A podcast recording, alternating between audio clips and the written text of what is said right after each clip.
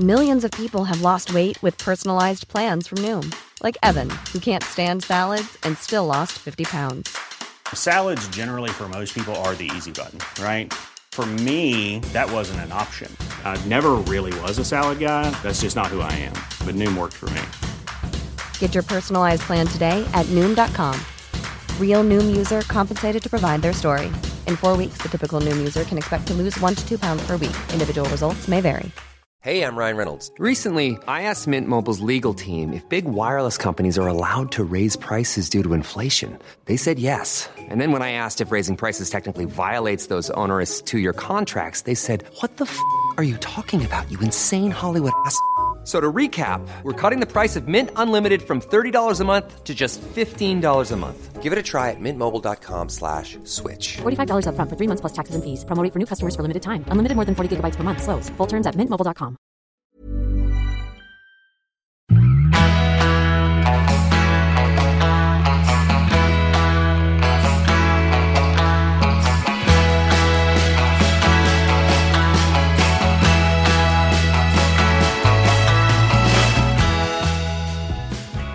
Välkomna till ett nytt avsnitt av Träningspodden. Ding, ding, ding, ding. Jag som pratar heter Jessica Almenäs. På andra sidan har ni Lovisa Lofsan Sandström. Och den här veckan Lovisa så är du verkligen på andra sidan.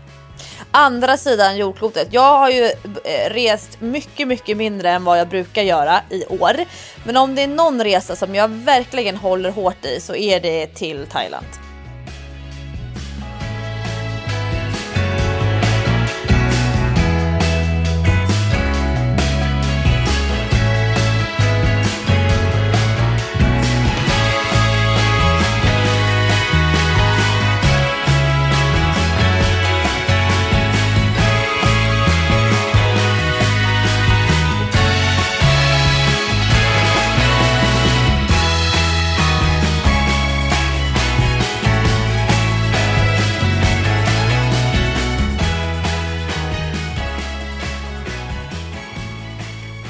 Ja, du är i Thailand och har det gött. Tränar säkert just nu på någon härlig strand. Åh, Njuter av livet, lägger upp provocerande bikinibilder på din Instagram. lite så. Ja, men det är ganska skönt. Det är ju, dels är det ju ganska många timmars tidsskillnad och sen tycker jag om att vara 100% närvarande med den grupp som jag är med, oavsett om jag är på någon här träningshelg eller liknande. Så det känns skönt att vi kunde spela in det här avsnittet i förväg. Ja, jag vet. Jag kände också det när jag var på Malta. Vi spelade in ett avsnitt där nere.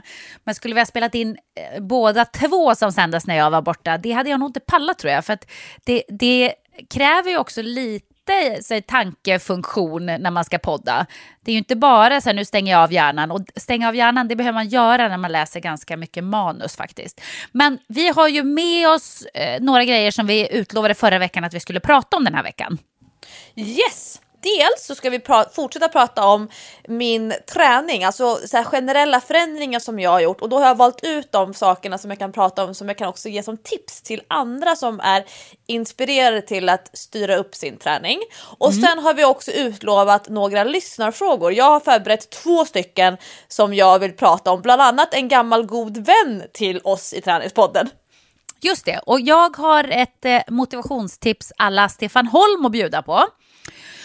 Och dessutom har jag ju den här filosofiska funderingen som jag skulle vilja prata lite med dig om och höra hur du ser på det. För du och jag är ju eh, väldigt eh, olika när det kommer till sådana saker. Ja, gud vad spännande. Ja, vad ska vi börja med? Ja men det som är roligt, ibland så kastar du och jag ut så ganska elaka frågeställningar eller funderingar som den ena personen har gått och tänkt på jättemycket och så hamnar man på, så här, på pottan och man bara okej vänta Jag nu. vet. Så ska man försöka matcha nivån på, fråg på frågan, alltså i svaret och då känner jag så här gud det är nu jag måste bevisa upp till bevis om jag kan mitt ämne eller om jag är den här filosofiska personen som jag kanske på ett sätt framställer mig att vara. Fast det är ganska kul för då kan man svara en sak och sen till nästa vecka när vi ska podda då kan man komma på, då kan man gått runt och tänkt på det där lite så kan man ju utveckla sitt svar när man har fått lite eftertanke. Ja, för vi har ju fått mycket respons kring när vi diskuterade skillnaden och likheter mellan att ha god karaktär och hög motivation.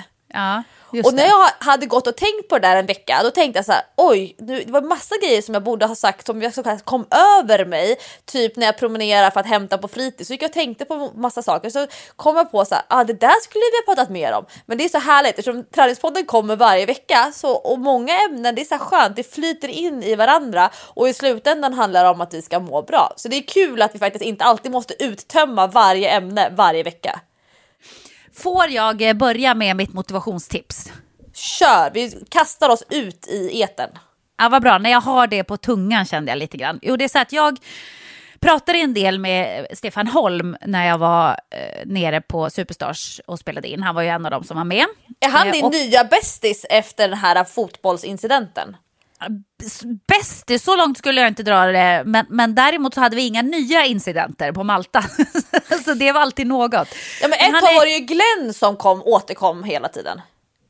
Ja, ja, men det svänger väl lite då antar jag. Det är väldigt spännande människor så att man kan ju portionera ut det man bjussar på lite grann. Men i alla fall, det som Stefan då, han är ju förutom att han eh, har varit en extremt duktig höjdhoppare, en av de bästa i världen någonsin, så är han ju också väldigt, eh, dels smart och allmänbildad, men han är också lite av en Rainman. Undrar hur många som förstår den här referensen eller om den går över huvudet på alla. Förstår du Den referensen? träffar 100% på mig. Ja, vad bra. Du förstår Rain, men alla ni andra får googla helt enkelt som inte fattar. När Är det en statistik- generationsfråga Jessica? Ja, men det är det. Du vet, Patrik, han fattar inte mina referenser. Vad var det jag sa till honom i morse? Jag sa någonting... Vad sjutton var det jag använde för referens? Men Ja, jag, jag ihåg. och Patrik är ju typ lika gamla så att då undrar jag om det kanske är att han är uppvuxen i Göteborg som är grejen. Ja, men han Det kollar inte så inte mycket fattar. på film och sånt heller. Men det var någon referens jag hade, om det var till tv-program eller någon tv-serie eller någonting sånt. Som jag, för mig var ju den självklar. Och han bara, "Ö, vad sa du för något? Jag bara, äh, den gick över huvudet, vi skiter i det, jag orkar inte ens förklara liksom. Men det, det kan vara ett bekymmer ibland när man är ihop med någon som inte är exakt samma generation. Men i alla fall, Stefan Holm är som en Rainman när det gäller statistik och siffror och sånt. Alltså han, han kommer ihåg sånt extremt bra, eh, som en maskin nästan. Det är väldigt häftigt. Eh, och det har han använt sig av i sin karriär också, alltså som motivationsmedel helt enkelt. Att han har ju haft koll på massa siffror och statistik som att eh, om jag klarar den här höjden idag, då är jag den första som har hoppat eh, över de höjderna tre tävlingar i rad. Förstår du? Så att i, i, Det istället går för alltid att persa på något sätt. Nej, men det går alltid att liksom uppnå något litet mål. Man kan alltid sätta ett litet, litet nytt mål hela tiden. Även om slutmålet då till exempel är, eh, som i hans fall kanske, att jag ska ta eh, OS-guld. Och då börjar man ju den satsningen väldigt tidigt. Kanske när det är fyra år kvar till nästa OS. Efter ett OS så börjar man liksom gärna satsa en långsiktig satsning på nästa OS där man vill ta OS-guld. Men det kan man ju inte gå och motivera sig med i fyra år. Det är ju nästan omöjligt att liksom ha en sån målbild som ligger så långt fram att den ska ge en motivation varenda träningspass under fyra års tid, det går ju inte. Eller som när man tränar ett maratonprogram. Om man börjar träna eh, ja, 42 veckor innan till exempel som vi har i, i våran eh, stora löparboken för kvinnor. Det går ju inte att hela tiden att tänka på slutmålet varenda pass man gör under de här 42 veckorna. För Man måste få någon for, form av kickback eller feedback under tiden på att det är roligt, att man känner att man utvecklas eller att det finns någon annan typ av motivation. Ja men precis, och det, jag kände så mycket igen mig i det här, eh, hans tänk, liksom, att man hela tiden hittar nya små mål. Nu är inte jag statistiknörd på samma sätt, men jag vet ju hur det kan vara när jag springer på, på löpandet bara till exempel. Att jag kan ha som mål, ja men nu ska jag klara till eh, en timme, ja men nu ska jag klara till eh, eh, 700 kalorier. Ja, men nu måste jag klara till ditt... Alltså, förstår du? Jag sätter upp småmål hela tiden så att jag märker nästan inte att jag tränar. För att det är hela tiden, jag har något att motivera huvudet med konstant. Och det där tycker jag är skitbra faktiskt. Och, och det, det kan man ju liksom applicera på att man sätter, om man till exempel, då, ta som exempel att jag ska springa ett maraton. Det är mitt slutmål. Men då kan jag ju motivera mig på vägen med att eh, okej, men på vägen så ska jag klara av att springa en mil under 55 minuter. Det, det vill jag göra innan eh, nästa månad. Då ska jag klara av att springa milen på 55 minuter. Och så går man in för det lite grann på passen, alltså att man slår två flugor i en smäll. Eller sätter upp sig små grejer. Jag ska eh, sätta upp målet att jag ska fixa den här saken. Och det är liksom inom en kortare tidsram. Så kan man ju också ha mål som man sätter upp för sig själv under träningspasset, som jag sa. Till exempel när jag brukar lura mig själv när jag springer i fem minuters intervaller det, det är ju eh, små mål där man lurar hjärnan. Så här, nu ska jag klara fem minuter i det här. Och sen är det bara fem minuter som jag ska klara i det här. Sen ska jag klara fem minuter i det här. Och sen har jag plötsligt sprungit en timme i ett tempo som är mycket högre än vad jag hade klarat om jag hade sagt från början så här, jag ska klara en timme i det här tempot.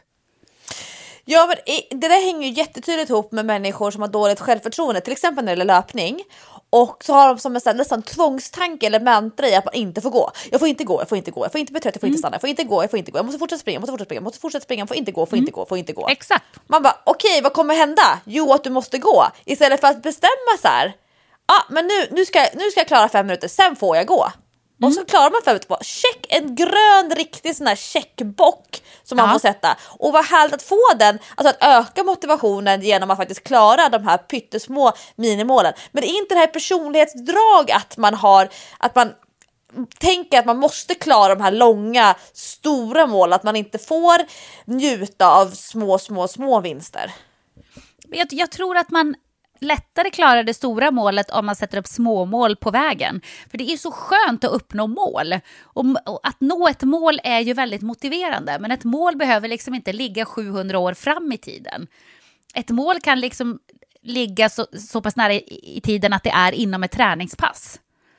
För jag tänker det, att... Mm, säg. Nej, men jag vet att för det är väldigt ofta som folk frågar oss hur man motiverar sig när man känner sig låg, inte tycker det är kul att träna, inte får resultat. Ja, men det här är ju ett väldigt bra knep tycker jag, att sätta upp små mål, små etapper som man liksom som man liksom ska klara av. Och det kan ju också göra att det inte blir så överväldigande när man känner att okej, okay, jag har lite motivationssvikt här nu.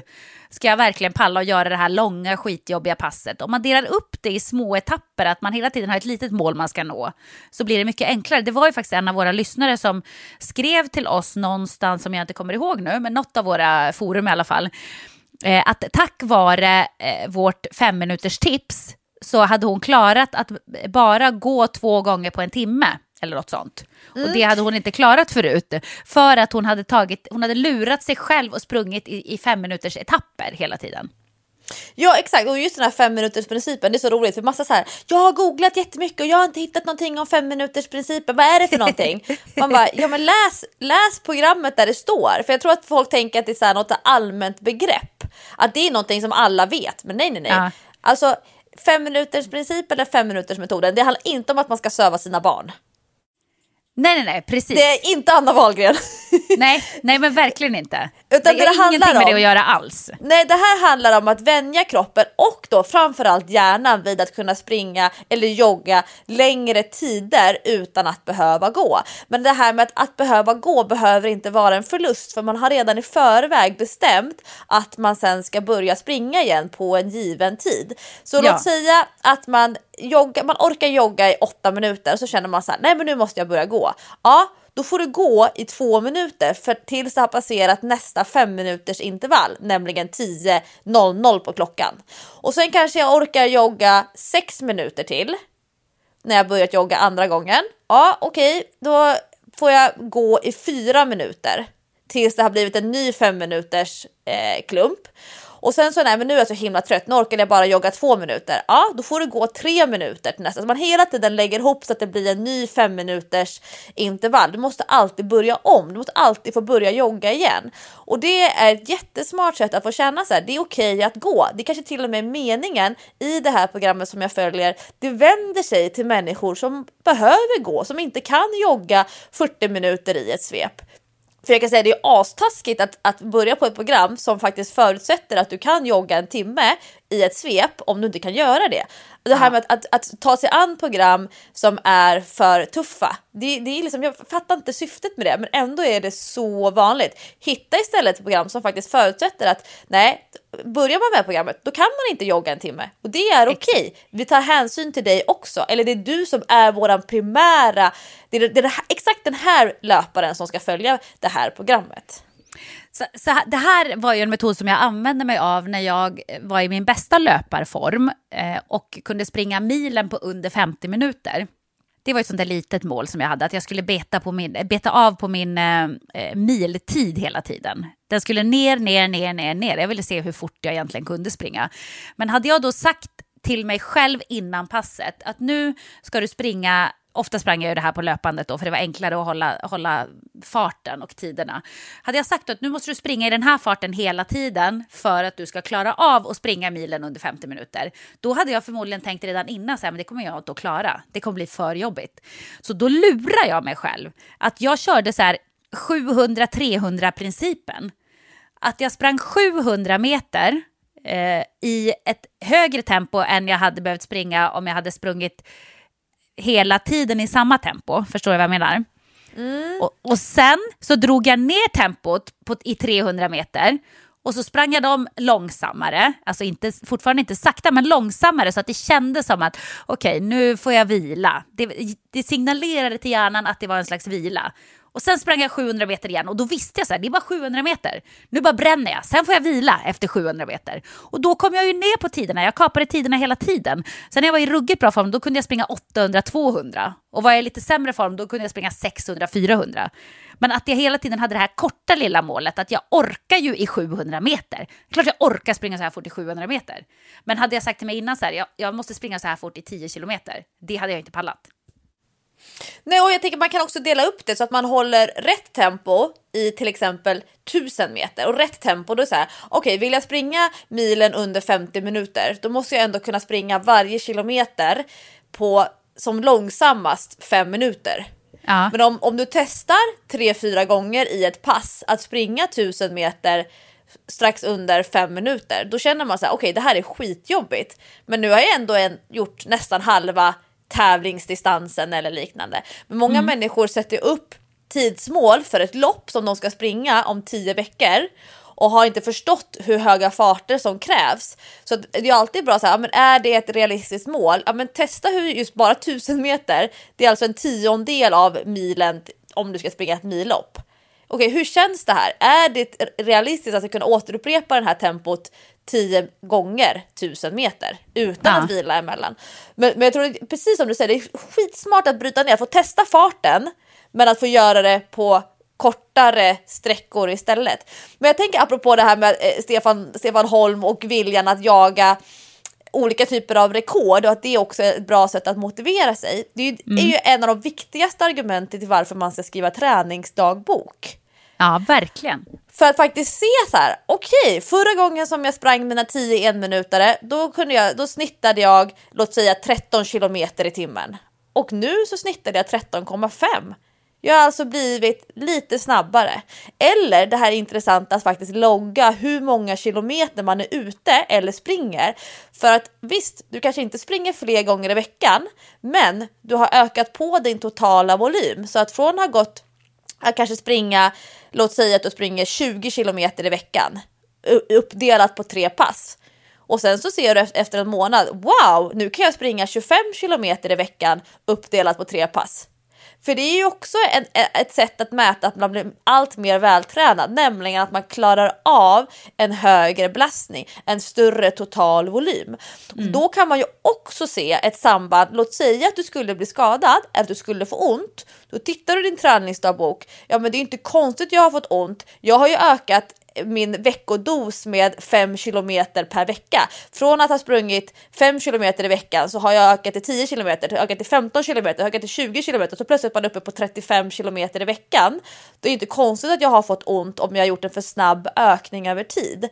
Och många som får typ ont i knäna eller ländryggen eller foten när de, när de har löptränat en period lite mera fokuserat. Då är de så inriktade. Okej, okay, vilken övning kan jag göra för att jag måste bli bra? Jag har anmält mig till ett lopp, jag får panik. Herregud, jag blir så stressad. Jag måste, jag måste följa mitt program. Okej, okay, det kanske inte är den, en magisk övning som kommer lösa din smärta, utan att du tittar på hur har du tränat hittills? Finns det något samband mellan din träningsvolym, hur mycket du har ökat dina minuter, hur mycket du har ökat dina antal kilometer per vecka och smärtan? Det kanske är så att du bara ska dra ner på träningsvolymen Inte att du ska rehabba bort smärtan med en viss specifik övning. Men det är många som inte har koll på sin träningsdagbok, sin träningsvolym. Så jag tänker också att det är en jätteviktig del för att öka motivationen, faktiskt se svart på vitt vad man har producerat för träning. Det här var i alla fall veckans motivationstips. Hoppas att ni kan ha någon nytta av det. Nu Lovisa är det dags för dig att eh, ta en eh, lyssnarfråga tycker jag. Ja, jag tog en lyssnarfråga. Det här är en gammal god vän som jag berättade inledningsvis. Och jag vet inte om du kommer ihåg Jessica, för du har ganska dåligt minne. Eh, du har ju också män människor runt omkring dig som hjälper dig att hålla koll på saker. Men jag tror att du kanske kommer ihåg det för att det var så roligt.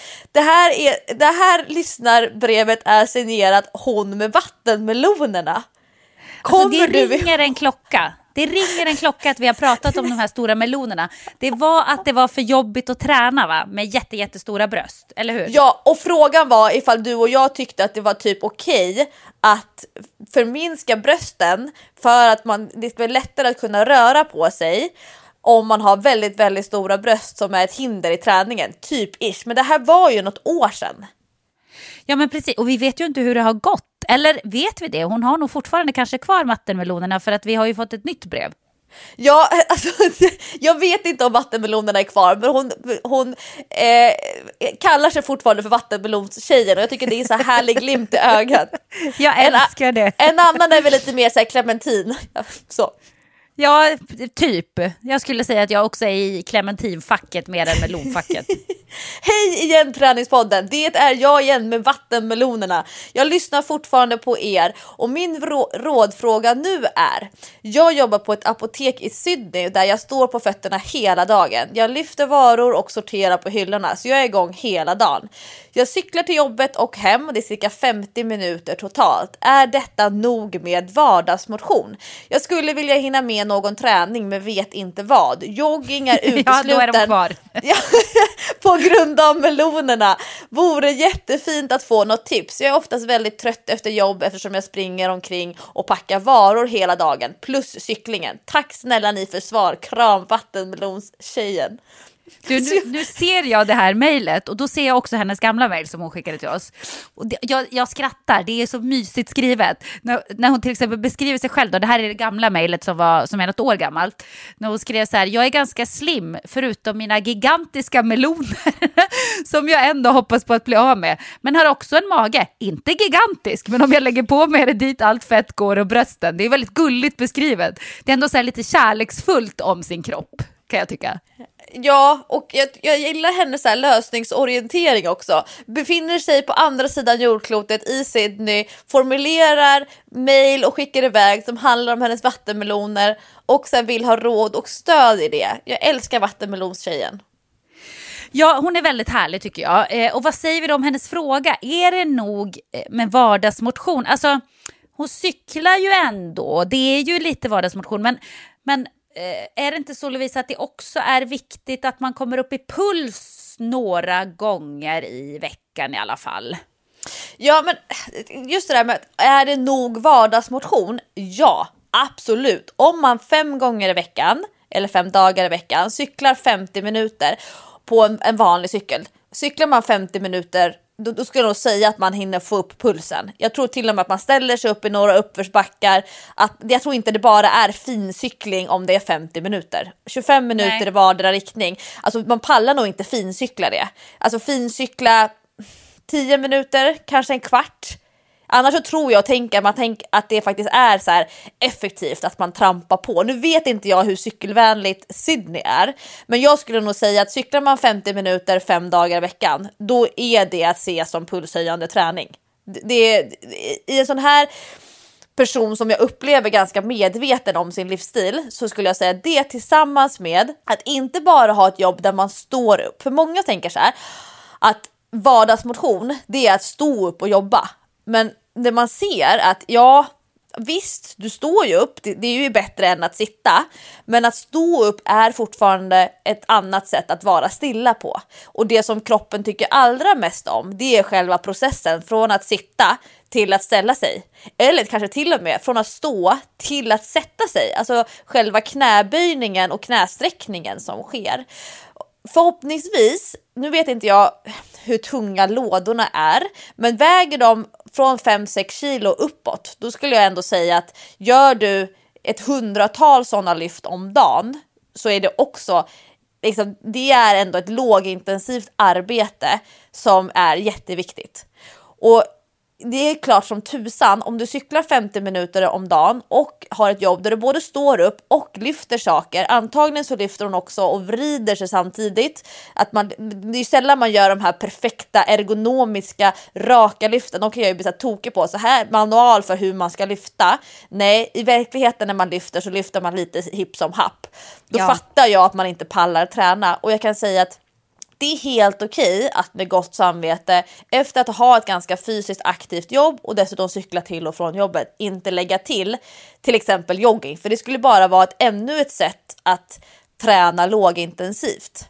Det är däremot... Men jogga kan hon ju inte göra med sina Nej. meloner. Och det är intressant att hon tänker så här, att det är joggingen som är det naturliga för henne att så här, eh, joggingen, alltså att det är ändå någon, exakt samma typ av intensitet som hon redan utför. Det finns ingen mening med att tillföra ännu mer av den. Jag skulle vilja att hon köper på hantlar. Hon kanske köper på hantlar för att kunna göra lite andra sorters lyft för axlarna till exempel. Lite andra sorters lyft för överkroppen mot vad hon gör när hon jobbar. Så mm. att hon mm. inte fortsätter med samma typ av eh, lyft och rörelse som hon redan gör i jobbet. För man behöver ju inte ta sig till ett gym, men att, att lägga på typ två, tre korta styrkepass hemma i vardagsrummet, det tror jag även hennes vattenmelons antagonister, alltså de som jobbar motsatt till vattenmelonerna, kommer må bra av. Har man ganska eh, smala tjejer som har väldigt stora bröst, det är sällan de har särskilt bra hållning för att tuttarna är så tunga. Det är svårt att bära upp det för motsatta muskler, de som hela tiden måste jobba för att inte till exempel då falla framåt eller vissa tjejer som nästan lutar sig bakåt för att inte tuttarna ska dra för mycket framåt. Precis som när man är gravid, att man ändrar sin hållning och sin eh, gångstil och liknande. Så jag skulle nog, utan att ha kollat på några hållningsbilder för vattenmelontjejen, lägga till lite rygg och axelträning med hantlar hemma i vardagsrummet som inte är samma rörelse som hon gör på jobbet. Jag har ju aldrig haft det här problemet med för stora vattenmeloner som vi var inne på. Det är mer clementin-size. Eh, jag, måste, jag tänker att det måste vara otroligt jobbigt. Alltså om man är en person som gillar att träna och röra på sig. Det måste ju ta bort lite av lusten för att det blir så himla mycket tyngre och jobbigare och jag tänker på ryggen också. Ryggen måste ju få jobba stenhårt för att, för att bara orka bära upp framsidan. Det, det, där hänger ihop jättetydligt också med alla människor som av olika skäl går upp i vikt. Om man skulle gå upp i vikt eh, av en graviditet eller av flera graviditeter på raken till exempel och att man egentligen upplever sig själv att vara normalviktig eller smal och sen så har man på kort tid lagt på sig, nu pratar vi kanske 10, 15, 20, 25, 30 kilo. Det är inte alls ovanligt om man har varit gravid två, tre gånger på raken på bara några år att man har 30-35 kilos övervikt, men egentligen är man normalviktig. Alltså man mm. har varit normalviktig hela sitt vuxna liv, hela sin tonårsperiod och så vidare. Eller människor som har gått upp i vikt av eh, medicinering och liknande.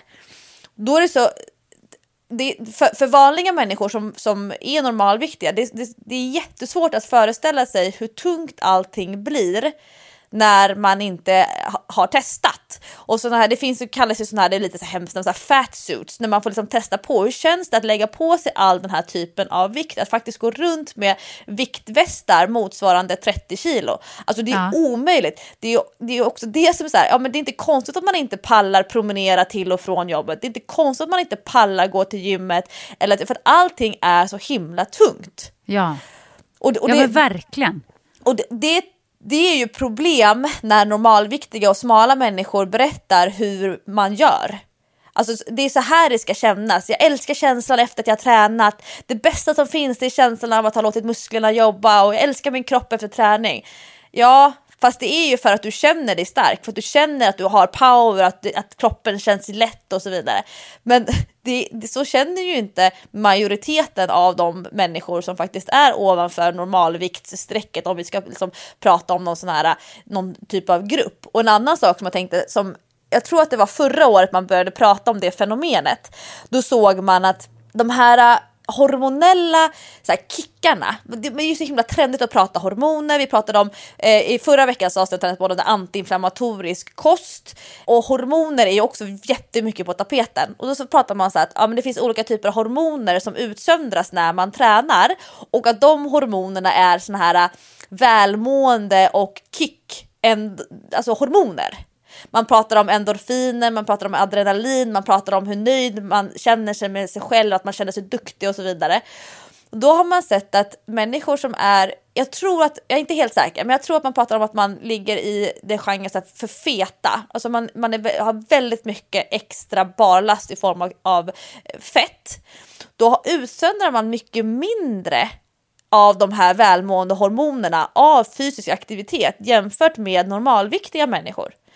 Så det är också sån här grej att ja, de människor som kanske skulle behöva känna att det är roligt att träna, att de, att de mår bra av att använda kroppen och så vidare, de får mindre kickback och feedback från kroppens egna hormonella system än alla andra. Och det är ju astaskigt och jätteorättvist.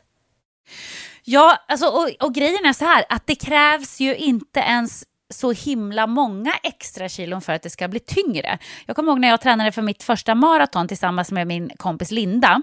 Och då sa hon till mig så här, nej jag måste, eh, ska jag klara av att springa maraton då måste jag gå ner 8-10 kilo. Och hon var ju eh, absolut inte överviktig.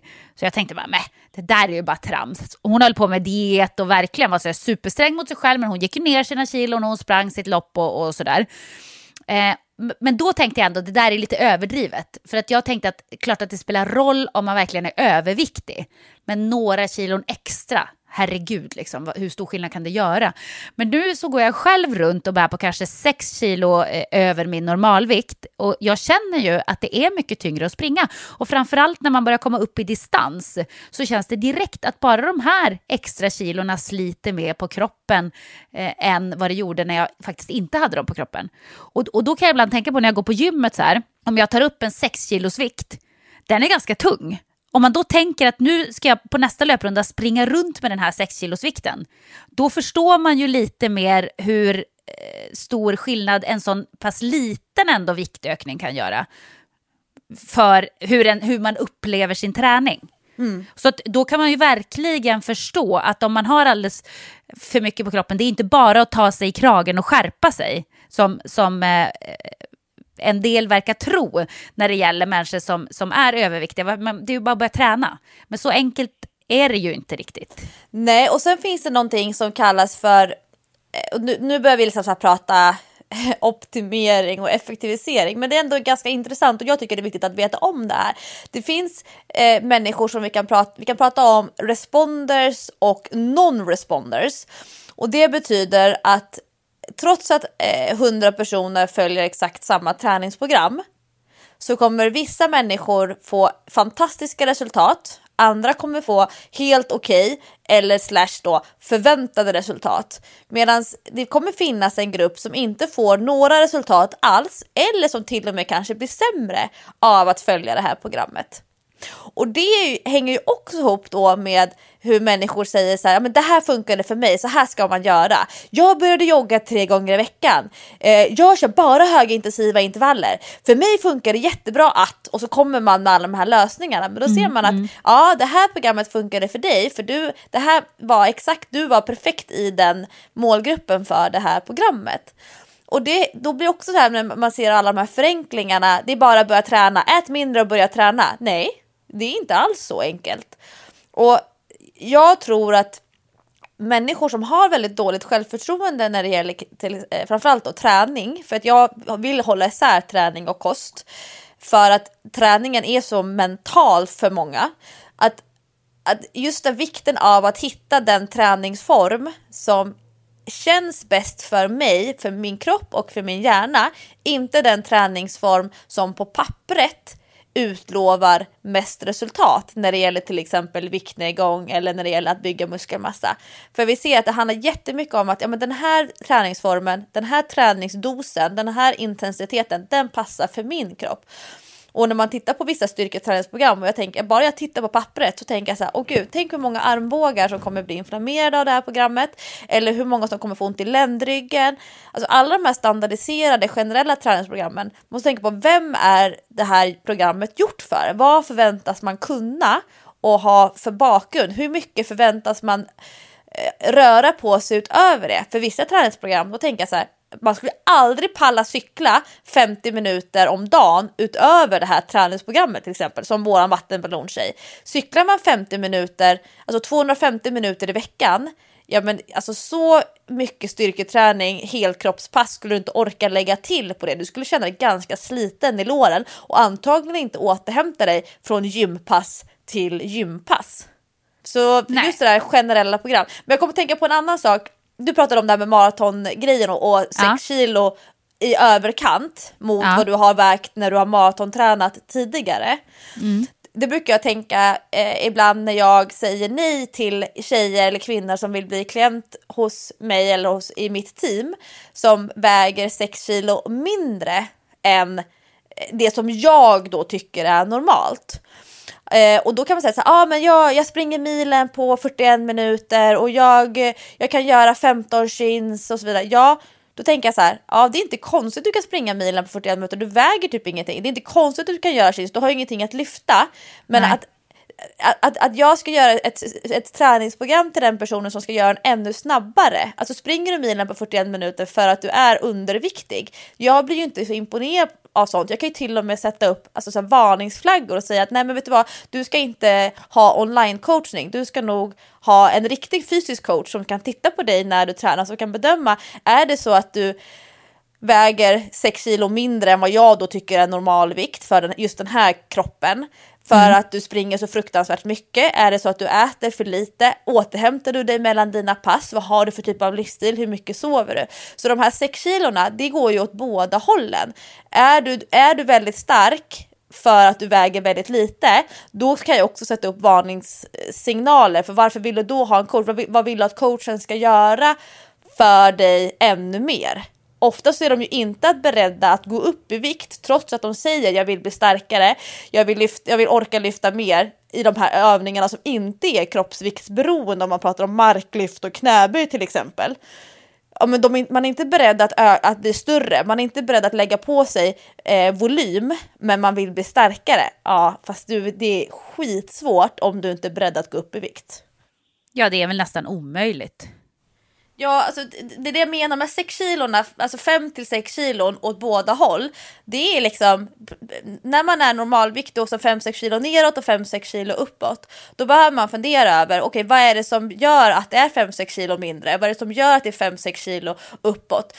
5-6 kilo, det kan ju vara de här skilsmässokilorna som, som kvinnor eller tjejer går ner när de skiljer sig. De går ner 5-6 kilo för att de mår så jävla dåligt. Nu kom det en svordom. Gud, det var första svordomen efter 30, 36 minuter. Nej men Ja. förlåt, det ska vi inte göra som förra veckans avsnitt. Eh, man går ner i vikt för att man mår väldigt dåligt. Och folk bara åh gud du har fått så snygg kropp, du ser superstark ut. Hur har du gjort för att få så väldefinierade muskler? Och hon bara alltså jag har mått så himla dåligt. Ja. Och så blir man ihop med en eh, ny partner och då kommer det här som man kallar för sambokilorna eller liknande. Man börjar käka, sitta i soffan, mysa, kolla på film och sen så då går man upp 5-6 kilo, sen kanske man går upp 5-6 kilo till. Alltså folk pendlar ju i vikt för att man helt enkelt mår bättre eller sämre. Vissa människor går ner i vikt för att när de mår dåligt och andra människor går upp i vikt när de mår dåligt. Vissa går ner i vikt när de mår bra och så vidare. Men då måste man ju så här rannsaka sig själv. Varför pendlar jag i vikt? Är det på grund av att mina vattenmeloner går från honungsmeloner till vattenmeloner? Eller är det så att mina, mina meloner de är alltid lika stora? Det är rumpan eller magen. Var, var lägger sig allting och varför pendlar jag mycket i vikt?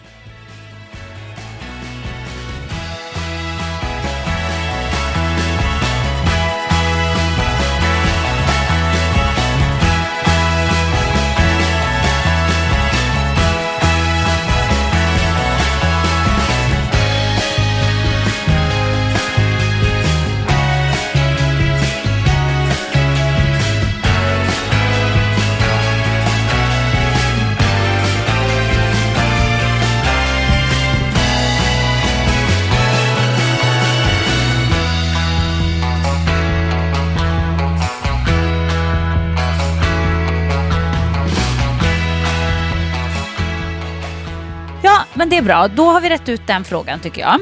Nu märker du att jag styr idag. Ja, jag älskar Jag bara- det. jag det är bara programledaren. Ja, nu kör jag programledare. Nu har jag en filosofisk fundering till dig som vi sticker in med här, mitt i här, den här veckans avsnitt. Och det är så här Lovisa, att jag eh, läser just nu en bok som Mats Strandberg har skrivit. Den heter Slutet. Vet du vem Mats Strandberg är? Var han som skrev Färjan? Ja, precis. Och han har ju också tillsammans med hon Sara, vad heter hon, Elfgren eller något sånt. Eh, De har ju tillsammans skrivit de här böckerna Cirkeln och fortsättningen på Cirkeln. Det- Färjan, det är, en av de ju- läskigaste böckerna som jag någonsin har lyssnat på. Alltså den Ja, var Färjan- så läskig. Alltså Ja. gud. Jag, jag åkte på kryssning efter det när vi var på möhippa och jag gick, jag, mitt på kvällen, när klockan var typ halv elva, då började, så började jag berätta om den här boken för mina kompisar. De bara Lovisa, du har för dålig förmåga att alltid bryta stämningen. Alltså Lovisa, du är så party pooper. Men har man inte lyssnat eller läst eh, Färjan då ska man göra det om man gillar typ låt den rätta komma in och man gillar det här lite skräckis. Ja, för det är, ju, det är ju en skräckis, det är det ju. Men däremot Cirkeln och de här böckerna han har skrivit om Engelsfors och eh, den här slutet, det är ju inte direkt skräck på det sättet. Det- För det, det vänder sig också till ungdomar, men det är ju lite små läskiga böcker och framförallt böcker som man eh, tänker till lite grann kring. Slutet då handlar alltså om att eh, världen får reda på att om tre månader så kommer en komet att krascha in i jorden. Och det kommer att vara, det är slutet för allt liv på jorden. Allt kommer att A lot can happen in three years, like a chatbot may be your new best friend. But what won't change? Needing health insurance. United Healthcare Tri Term Medical Plans, underwritten by Golden Rule Insurance Company, offer flexible, budget friendly coverage that lasts nearly three years in some states. Learn more at uh1.com. Hey, it's Ryan Reynolds, and I'm here with Keith, co star of my upcoming film, If, only in theaters, May 17th. Do you want to tell people the big news? All right, I'll do. it. Sign up now and you'll get unlimited for $15 a month in six months of Paramount Plus Essential Plan on us. Mintmobile.com slash switch. Upfront payment of $45 equivalent to $15 per month. Unlimited over 40 gigabytes per month. Face lower speeds. Videos at 480p. Active Mint customers by 531.24 get six months of Paramount Plus Essential Plan. Auto renews after six months. Offer ends May 31st, 2024. Separate Paramount Plus registration required. Terms and conditions apply if rated PG. Brinna upp på bara några sekunder. För att det kommer bli, så, det kommer bli tio gånger så varmt som det är på solen när kometen träffar jorden. Så att alla kommer att dö, och alla vet det. Och liksom sista hoppet är ute, det finns ingenting som man kan göra eh, för att stoppa kometen. Man kommer inte att hinna fly någonstans. Alltså det är över för mänskligheten. Alla kommer att dö. Vad deppigt. Ja, jättedeppigt. Och det får man veta då i prologen. Och då handlar det om några ungdomar som man får följa. Och sen när man kommer in i själva handlingen i boken, då är det, jag tror att det är fyra veckor lite drygt, fyra veckor och fem dagar eller något sånt, kvar tills eh, kometen kommer att träffa och jorden kommer att gå under. Alla kommer att dö. Och då handlar ju egentligen boken lite grann om hur hittar man i ett sånt läge eh, mening i sitt liv? Vad skulle man göra om man visste att om fyra veckor så kommer jag och alla som jag känner att vara borta? Det här är liksom den enda tiden som vi har kvar. Eh, vad gör man då? Och det här, det, det är ju kittlande. Det är en kittlande tanke att börja tänka så. Att man faktiskt vet, att om man faktiskt skulle veta om att det här är den enda tiden du har kvar, och det gäller även alla andra. För att det som händer i boken, det är ju att samhället slutar fungera. Eh, för folk slutar jobba. Det är ingen som vill gå till jobbet längre. Det är ingen som orkar göra något för någon annan. Alltså, lägga, lägga st- största delen av sina dagar på att göra någonting för någon annan, det vill säga gå till jobbet. Det är ingen som tycker att det är värt det, utan det handlar ju om hur ska jag ta tillvara på den sista tiden för mig själv. Och då, då fungerar ju inte riktigt samhället. Och då visar det sig väldigt många av de här ungdomarna speciellt, de börjar ju liksom knarka och supa och ligga runt och liksom ska göra allting och det spelar ingen roll om man förstör sin framtid för att man har ju ändå ingen framtid och så vidare. Och det här satte ju igång mycket tankar hos mig för att jag började tänka vad jag själv skulle göra eh, om jag var i den här situationen. Men innan jag berättar det så vill jag veta vad skulle du göra med din tid om du visste att det var tidsbegränsat? Och att allt skulle försvinna, inte bara att du skulle gå bort, liksom, att läkaren hade gett dig en månad, utan allt kommer att vara borta om en månad. Jag, jag, te- jag kan ju tänka på sånt där ibland, för jag tycker om att kolla på såna serier. Jag, jag tycker ju till exempel att Walking Dead eh, jättespännande för att just alla så samhällsfunktioner försvinner. Mm. Eh, den dansk-svenska serien, eh, heter den inte Rain tror jag? Ja, är Med Rain. hon- Ja, med duktiga, min nya favorit, hon som spelar Astrid Lindgren i Alba. eh, Alba August. Alba, Alba August. Alltså hon är ju så fruktansvärt bra. Och, och när, det är ju en sak, den här Walking Dead när de är i USA och det är den här äh, amerikanska mid, alltså de, de, de, då är det så långt bort från ens egen vad ska man säga, verklighet. Man, man känner inte igen arkitekturen i staden, man känner inte igen stadsbilden, terrängen och så vidare. Men den här danska serien Rain, när de börjar i Köpenhamnsområdet eller någonstans nere i, i Danmark och sen så rör de sig upp eh, genom Sverige och man känner igen känner igen sig och det finns en, liksom en annan typ av identifiering. Att jag kan så här, identifiera mig med dem. Då får jag här flashar att jag måste tänka på hur skulle jag göra? Ja. Och jag, jag tror och tänker att jag en månad. Jag tror och tänker att jag skulle ju inte jobba. Men, men jag känner ju lite grann så här, även idag att jag måste ju egentligen inte jobba. Jag måste inte jobba för att känna mig meningsfull. Alltså jag kan ju tycka liksom att jag har ett ganska nice liv om jag bara hade gått och tränat och om jag bara fick jobba med sociala medier som visar upp när jag tränar, det hade jag tyckt var ganska nice. Men jag hade inte kunnat gå till ett gym för det kanske inte hade funnits något gym som var öppna och mitt eget gym kanske inte var jätte, jätteintressant. Jag hade nog intervjuat typ Hans, han är ju historielärare i grunden. Han är historielärare och svenska lärare. Och när mina barn nu som går i lågstadiet har börjat fråga mig jättesvåra saker som jag tycker, till exempel hur startade första världskriget? Och jag så här, okej, vänta nu, det var en, en eh, det var någon som sa att kasten var handsken, eller handsken var kastad och det var någon Ferdinand som blev skjuten på någon fest. Du vet, jag började så här tänka, vad, hur var det första världskriget? Vad var, och det här var ju ändå typ högstadiet i historien som man, började, som man eh, lärde sig om första världskriget. Ja. Men, men nu då 25 år senare, så, eh, eller vad det nu är, så är det jättesvårt för mig att, att återberätta. Så då sätter jag mig bredvid Sixten när jag säger Sixten kan du fråga pappa det där du frågade mig i bilen? Och då får jag ju höra om första världskriget och repetera. Och jag tror att jag hade gjort någonting liknande så för mina barn, att jag tänker så här att vi ska lära oss saker av varandra. Saker som bara den här personen kan i det här lilla gänget. Men jag är ju väldigt familjeinriktad. Jag är ganska så konservativ i min familj, så jag tror att jag hade liksom samlat flocken. Jag tror inte att jag hade. Jag hade nog blivit ganska arg ifall Hans drog typ. Då hade jag, Ja. det hade jag inte tyckt var okej. Eh, min eh, mormor dog förra sommaren och för mig Även min, min farmor och farfar har dött tidigare och min morfar har dött, men de har inte varit mig lika nära som min mormor. Jag har bott jättemycket tillsammans med min mormor och jag, jag upplevde att vi stod varandra väldigt nära. Men när hon dog och min mamma blev den äldsta i mitt, eh, i mitt nätverk eller vad man ska säga då, i, i min släkt.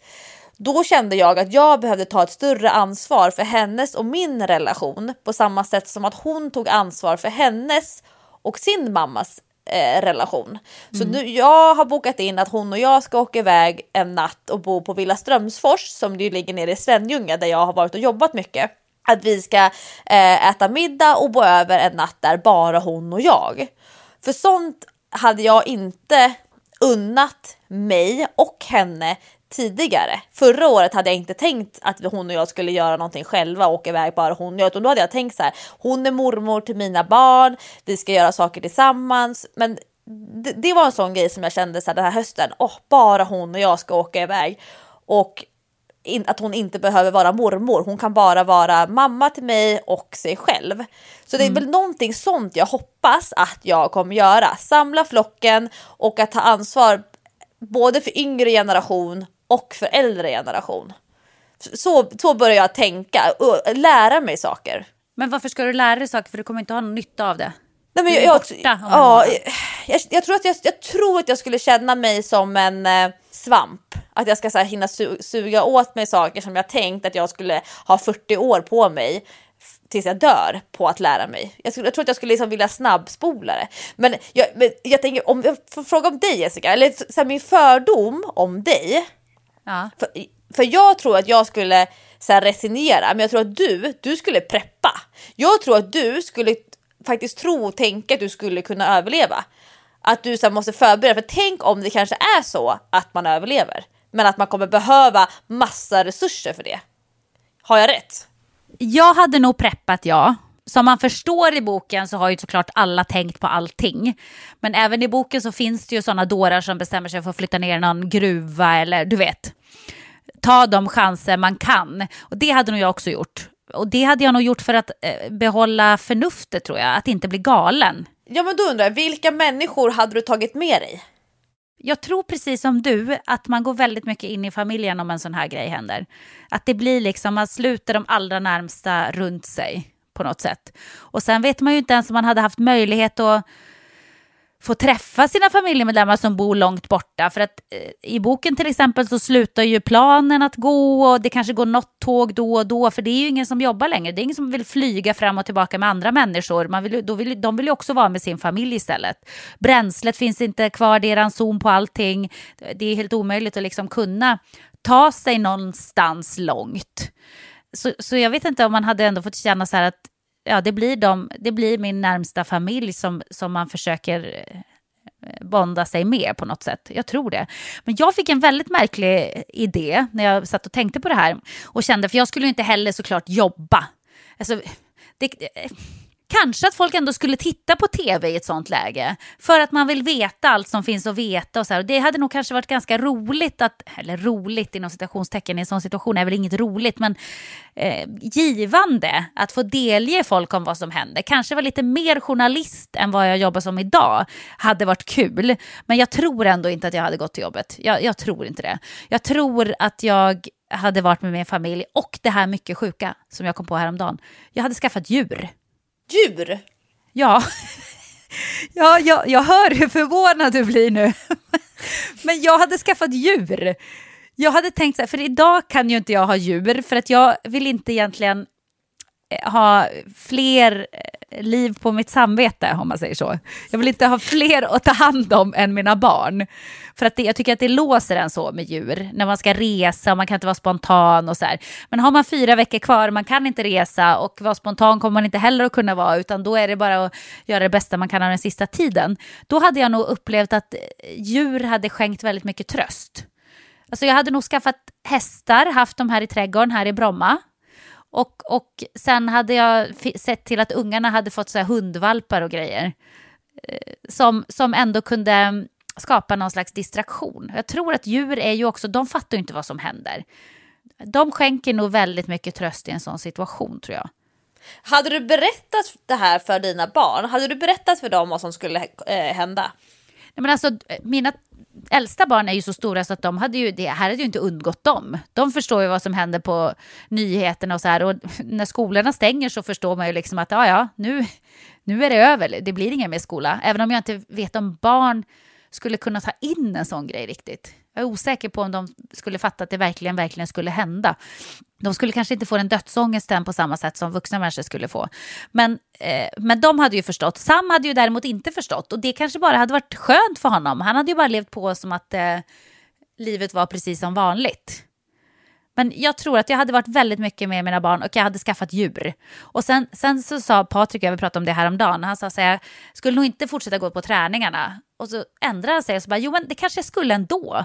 Det hade nog man tyckt var ganska kul att liksom mötas ett gäng och spela handboll och, och, och, göra sånt som gör att man inte tänker på vad som ska hända. Och att man ändå har kul för stunder. Och jag kände samma sak. Jag hade definitivt dragit ihop kompisar och spelat basket och Eh, fotboll och aktiverat mig? För det tänkte jag också på. Skulle du fortsätta träna i ett sånt läge? Ja, men det hade jag nog. Alltså, jag mår ju så himla bra av att träna. Alltså min hjärna, det är som att jag tar en kalldusch när jag har tränat. Alltså jag, jag är så kreativ och så effektiv och så jag, jag kan liksom verkligen göra jag upplever att jag så bryter ny mark mentalt när jag har tränat. Inte när jag har tränat de tyngsta passen eller sprungit så här mjölksyraintervaller i backe, i mördarbacke eller tanto. Inte så, men det är ändå så att jag liksom får sånt jävla, förlåt nu var det så de, väldigt mycket boost i min hjärna av att träna. Så jag tror att jag skulle må väldigt bra av att träna. Men alltså nu, nu måste jag nog revidera lite grann för det här med djur. Jag hade ju inte heller kunnat stå emot Sixten. Han vill ha en katt en kattunge. Så jag hade nog Ja. som du säger, då har man ju inga argument för det. För vi, vi kan inte ha djur för att vi har den livsstil vi har. Men jag kan inte Exakt. skylla på det längre. Nej. Så då hade vi fått, fått massa djur. Och sen hade vi ju fått Ja, nej gud vad svårt. Men vad heter den här boken om man, eh, om man, jag, skulle vilja liksom eh, ta sig en, en ljudlyssning på den eller liknande? Ja, den heter Slutet och det är Mats Strandberg som har skrivit den. Eh, och den, den väcker väldigt mycket tankar. Nu har jag kommit igenom ungefär lite mer än halva boken så att jag vet ju ännu inte hur det går i slutet på slutet. men, och det skulle jag inte avslöja ändå såklart. Eh, men, men gud vad det här satte igång tankar och lite ångest känner jag när jag tänker de här tankarna. Det, det, det är lite obehagligt ändå att tänka på det sättet. Och så känns det också så nära. När man läser det så tänker man så här, men gud det här skulle ju verkligen kunna hända. Det här skulle verkligen, verkligen kunna hända. Det är faktiskt ganska obehagligt. För det är inget overkligt som att nu kommer det ett ufo och tar över planeten och dödar alla människor, utan det är verkligen, alltså en komet skulle ju faktiskt kunna träffa oss. Men mi, mina barn har, vi läser ju tidningen. Eh, de läser DN framför allt. Sen läser de väldigt mycket så här löpsedlar och liknande. Och de har ju fattat det här med att det finns eh, stormakter som bråkar med varandra och att det finns krigsverktyg som faktiskt kan vara väldigt allvarliga för väldigt många. Om man jämför med så här, en pistol. Alltså, men då vet man att okay, man kan bara döda en person åt gången. Men de har liksom börjat ställa de här ganska stora existentiella frågorna när det gäller krig. Och jag, jag hamnade precis i det här, hur började första världskriget? Jag bara, oh gud, det, nu ska vi se här vad läraren sa på högstadiet.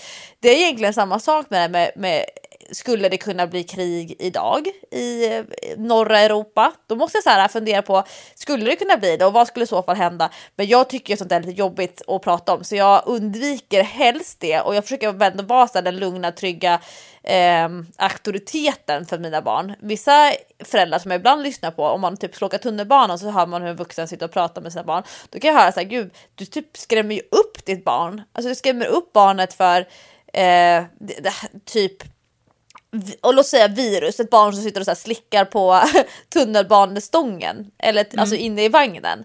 Och så, så sitter föräldern, då kan man säga så här, okej, ja men du slicka inte på det, det är så äckligt, tänk om du får i dig massa bakterier eller man vet aldrig vad som har varit på den där stången. Men då kan ju någon så här förälder bara, men gud, du skulle bara veta att det skulle kunna vara, då börjar man prata om de mest ofräscha kroppsvätskorna som finns eller hur sjuk man skulle kunna bli och vad som skulle hända då. Och så drar det så här tio steg för långt och jag tänker så här, herregud, det här barnet kommer bli traumatiserat i liksom processen av att sluta slicka på stången. Då har man liksom hunnit få med sig alla typer av ohyra och sjukdomar och allting. Jag tänker den här ungen kommer ju aldrig våga ta i någonting överhuvudtaget. Så jag är nog Nej. mer så här, äh, slurre du, gud vad äcklig du är, fy, sluta med det där. Och sen behöver man inte gå in på, man behöver inte berätta vad som har hamnat, vad, vilka bakterier som finns där och varför. Ja, eh, Vad deppigt det blev nu ja, det satte ju igång en del tankeprocesser kände jag. i slutändan så hade jag valt att umgås med min familj och min, alltså min flock. Det är vad jag hade gjort. Så det kan, det, oavsett så är det det vi hade gjort. Jag tror att de här tysta sekunderna som vi precis hade, det har vi nog aldrig haft i träningspodden. Nej, för det är så jävla hemskt. Jag lever ju i ett så här ljust, jag, jag väljer ju alltid ljuset. Så att jag blir, tycker att det är lite jobbigt när du sätter mig på sådana här uh, filosofiska ämnen. Men jag förstår ju att du går igång på sånt, du gillar det här. Ja, men jag, jag gillar det eh, och jag har gått och tänkt på det hela veckan så jag tänkte nu måste jag, eftersom jag vet att du och jag tänker rätt olika i sådana här frågor så tyckte det var intressant att höra vad du hade gjort. Men, men eh, bara för att stänga det hela, du hade inte gjort som de här ungdomarna i boken, att du hade känt så här, nu kan jag knarka, supa, eh, ligga med alla andra som jag har lust att ligga med, bara för att nu är det snart ändå över, det spelar ingen roll. Nej, gud nej. Men jag lever nog som jag vill. Jag lever inte en månad i taget, men jag lever nog ganska så nära det som jag tycker är det bästa livet. Förutom att jag är i fel världsdel. Vilken världsdel vill du vara i då? Nej, men jag, jag kommer flytta till eh, något annat land. Jag, jag, jag kommer flytta, jag kommer inte... eh, man skulle man ju inte kunna flyga för det är antagligen inga piloter eller flygvärdinnor som vill vara ansvariga för att lyfta upp ett plan i eh, luften om man bara har en månad. Men jag skulle ju vilja vara typ i Thailand eller något annat så här, riktigt varmt land där man där jag känner mig extremt hemma. Så jag hade ju inte suttit i snöblask i Stockholm ifall det bara fanns en månad kvar. Nej, nej det hade Om man jag ku- gjort, alltså. om jag Om man hade kunde. haft möjlighet. Om jag kunde. Så. Jag håller med, fast det hade varit lite svårt för mig att hitta skyddsrum och sånt i några andra länder. Så att jag kanske ändå hade fått hålla mig här. Gå till den här eh, motorcykelklubben som ligger vid Stora Mossens tunnelbanestation. Det, det är ju mitt närmsta skyddsrum. Flytta in där med hela min familj. Åh gud vad Ah, du är rolig Jessica. Jag vet inte. Men eh, eh, vi hinner med din sista eh, lyssnarfråga. Jag har en lyssnarfråga, sen har vi kvar eh, träningsrubriken från förra veckans avsnitt. Nej men gud, vi har ju två grejer kvar. Vi Skynda har på då. två moment. Skynda Ja, på men, då. lyssnarfråga nummer två som eh, låter så här. Hej Jessica och Lovisa, tack för en underbar podd som inspirerar till träning vecka efter vecka. Ja, och eh, typ till prepping. Fy fan vad hemskt Jessica, nu, det, det hamnar här med depp. Usch. Nu väljer jag ljuset. Så, eh, nu är det så här att en träningsdröm snart ska gå i uppfyllelse då jag och en vän ska delta i vårt första traillopp. Det är 34 kilometer, alltså 3,4 mil i de finska fjällen i slutet på maj 2019. Vi har alltså sju månader på oss att komma i form till loppet. Nu några frågor angående träning inför loppet. Vi har inga ambitioner att springa genom hela 3,4 milen utan ribban, li- ribban ligger på att klara sträckan på någonting mellan 60 till 8 timmar. Sista milen lär vara dödens tung med en avslutande brant fjäll.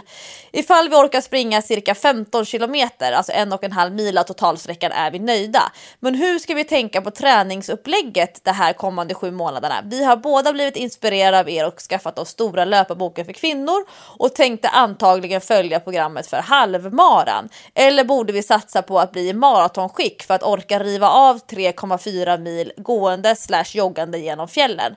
Vilken typ typ av träning är det vi borde satsa mest tid på nu under vinterhalvåret? Vi vill ju inte bli supersnabba utan uthålliga och starka. Vi är båda 40 år, okej grundfysik, har jobb och familj att pussla med samt goda möjligheter att träna utomhus i skogsspår, men inte så mycket fjäll och backar. Så det är ju jätteintressant. 3,4 mil i fjällen, Jessica. Ja, det är ju långt känner jag. Samtidigt om de får samma upplevelse som jag fick när jag sprang mitt första traillopp, eh, det vill säga tjurruset, så kände jag ju inte alls av distansen som jag sprang. Den hade jag ju känt av mer om jag hade sprungit ah, på asfalt i, på ett, i ett vanligt lopp. Då hade jag ju tänkt mer på att jag faktiskt sprang 1,3 kilometer eller vad det nu blev i slutändan.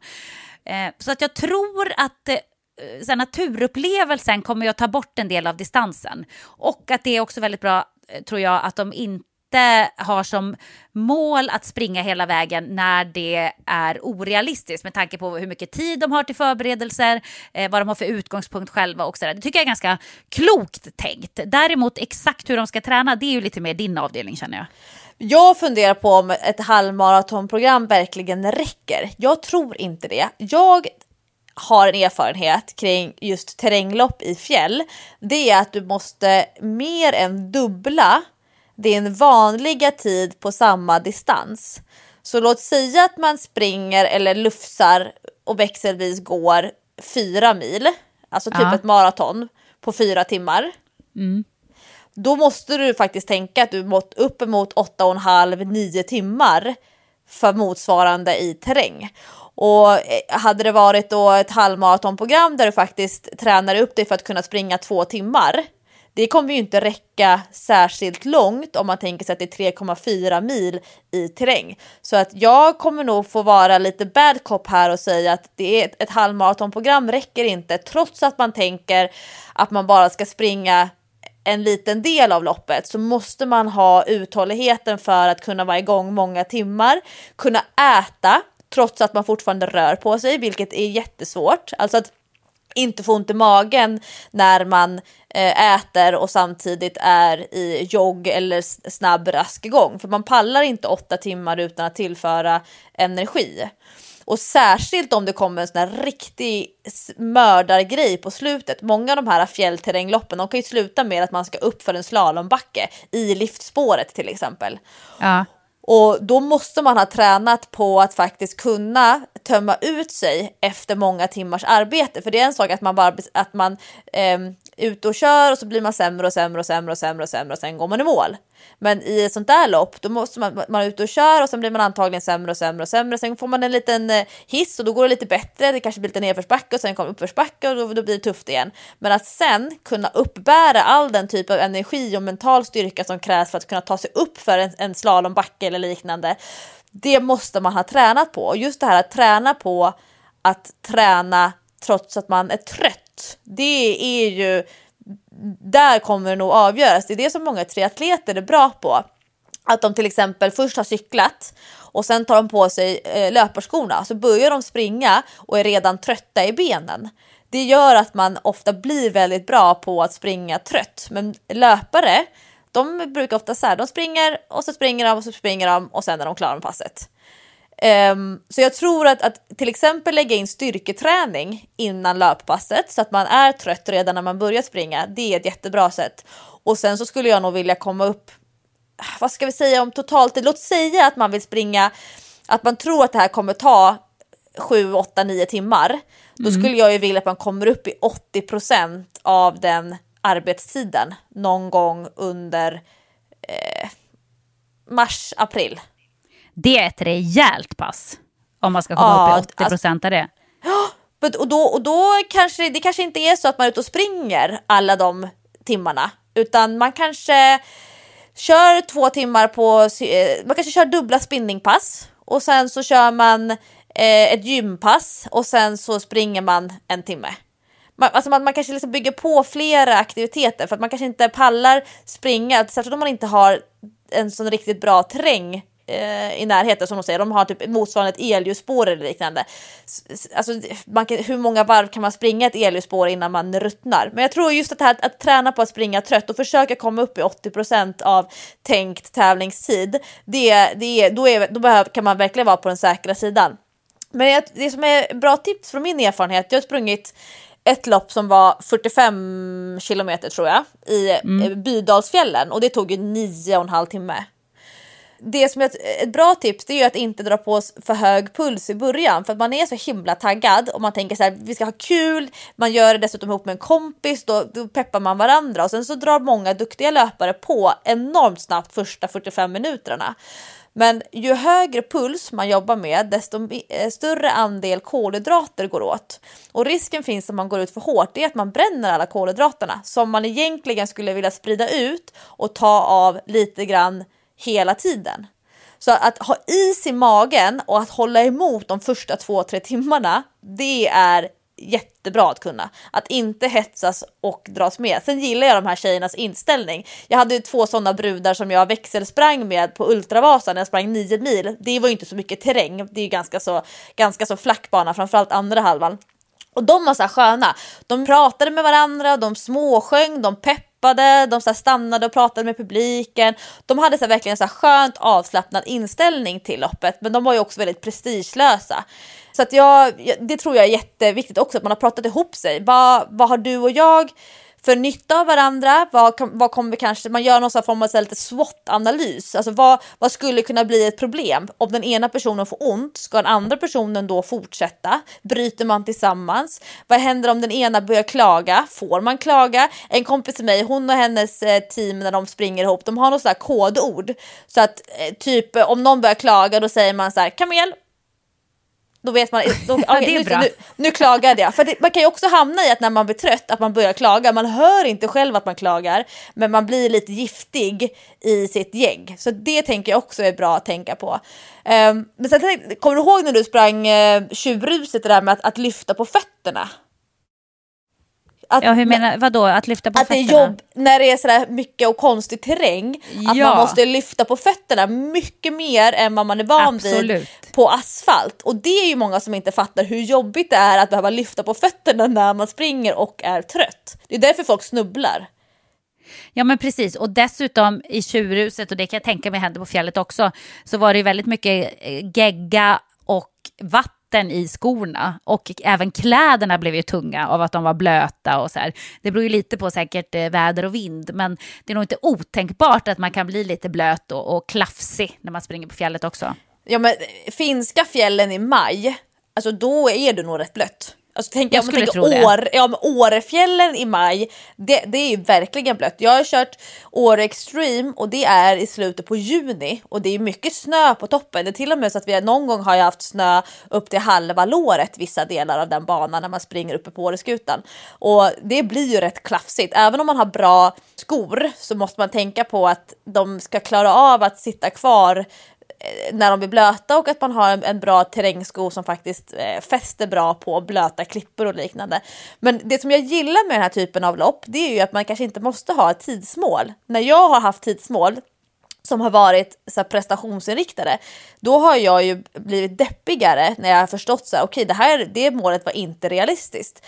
Så jag gillar ju när en människa eller en person faktiskt kan gå in i ett, ett sånt här typ av upplevelsemål istället. Vi ska ha en kul dag ihop, vi ska lära känna varandra, det ska bli så häftigt att vi kan dela det här minnet ihop jämfört med att få tunnelseende för att man är så trött för att man pressar sig för att man har bestämt av någon konstig anledning att man måste klara det på en viss tid.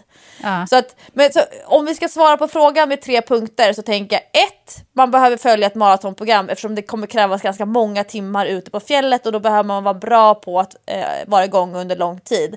Man behöver träna på att springa trots att man är trött, det är nummer två. Och så behöver man träna på att tillföra energi längs med banan också. Och det är det som oftast är klurigast att få till i vardagen.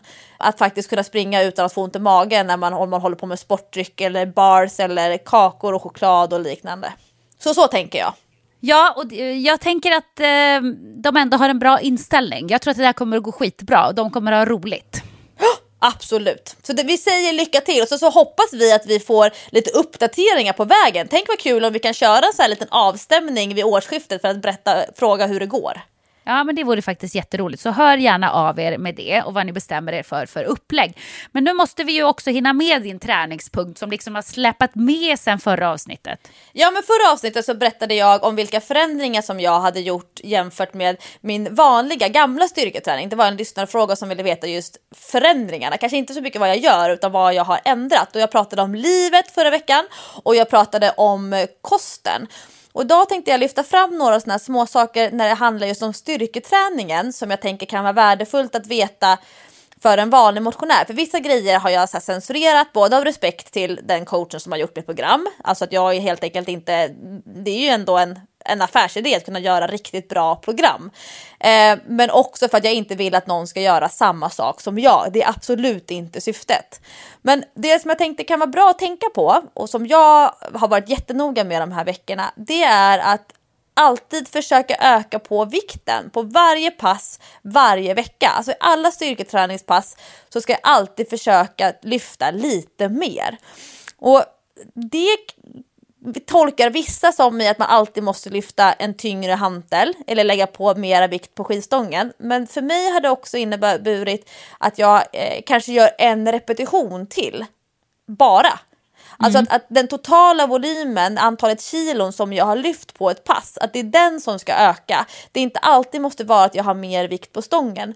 Och det som har varit kul som jag är väldigt glad över det är att jag har kunnat eh, öka, eftersom vi har haft den här utmaningen då att alltid öka på någonting varje pass. Det är att det finns, jag kallar det för typ armband, det är 0,5 kilos viktplattor som man hänger på på stången på sidorna. De är så tunna, de är så små, de är väldigt gulliga.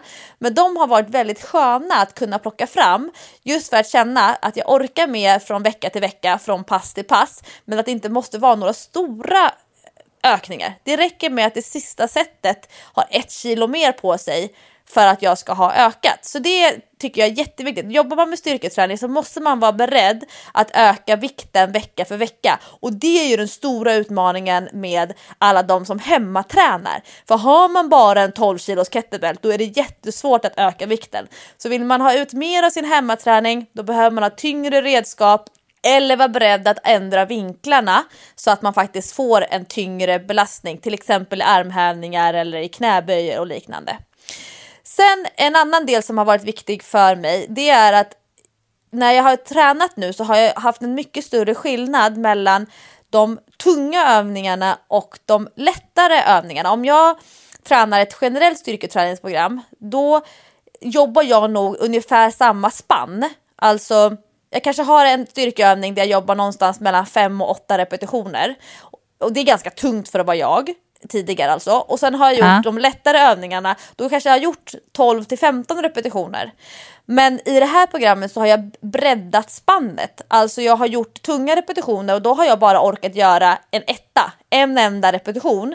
Men jag har också haft övningar där jag har gjort 30, 40 eller kanske 50 repetitioner på en väldigt lätt vikt. Och så har jag inte tränat tidigare. Så det har varit väldigt, det har varit väldigt kul att få känna på liksom hela det spannet. Egentligen exakt samma sak som man jobbar med löpning. När man springer snabba pass, då springer man så snabbt så att man typ, gud jag hinner inte ens med mina egna ben. Men när man springer långsamt, då ska det gå så långsamt så man bara känner så här, åh herregud, nu går en tant med rullator, eh, rullator om mig.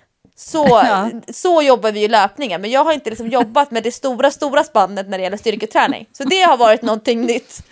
Och sen så har jag två, två punkter kvar och det ena är att jag har ju ökat från att kanske träna 3 till 5 timmar i veckan och inte 3 till 5 pass utan någonstans 3 till 5 timmar. Jag vet att vi har pratat i träningspodden när jag har haft så här dåliga perioder, då har jag ju varit lite deppig över att jag inte har kommit upp i volym.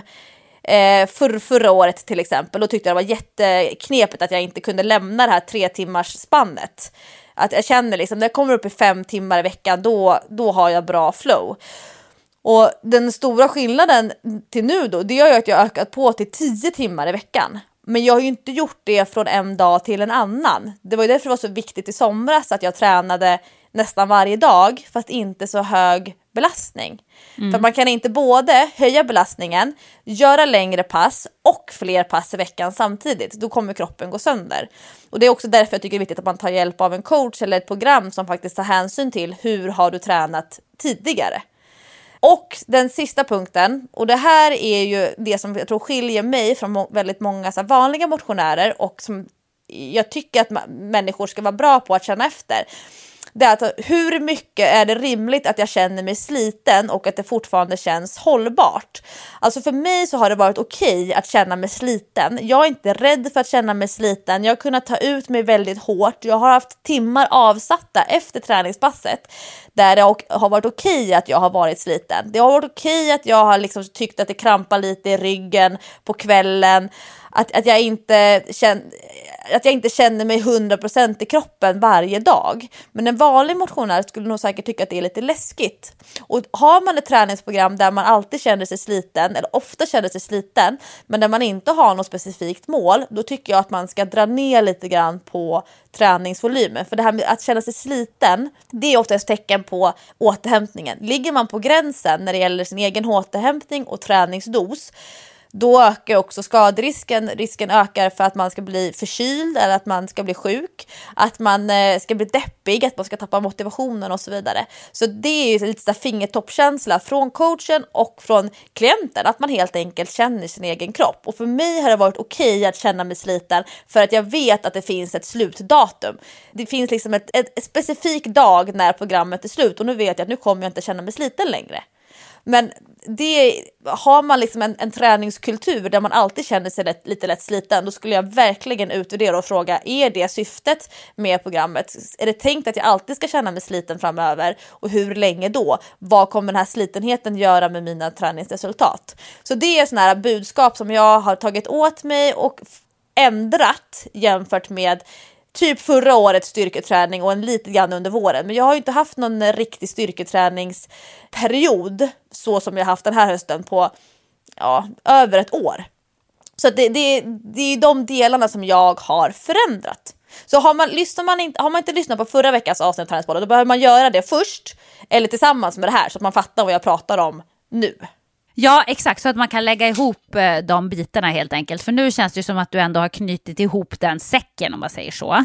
Ja, nu är jag i Thailand. Nu är jag klar med mitt program. Nu ska jag utvärdera, jag ska känna efter. Jag har fyra veckor som jag kommer att eh, fortsätta köra med att någon annan gör program till mig fram till den 12 december. Sen är mitt träningsår, så som jag ser det, klart. Sen, är jag liksom, sen ska jag bara chilla eh, andra halvan av december. Och det, det ska också bli så spännande att känna så här, ja men det är okej att chilla. Jag har inga problem med att chilla. Då kanske det blir lite strandträning, det kanske blir lite poolträning, det är bortrest över jul och nyår.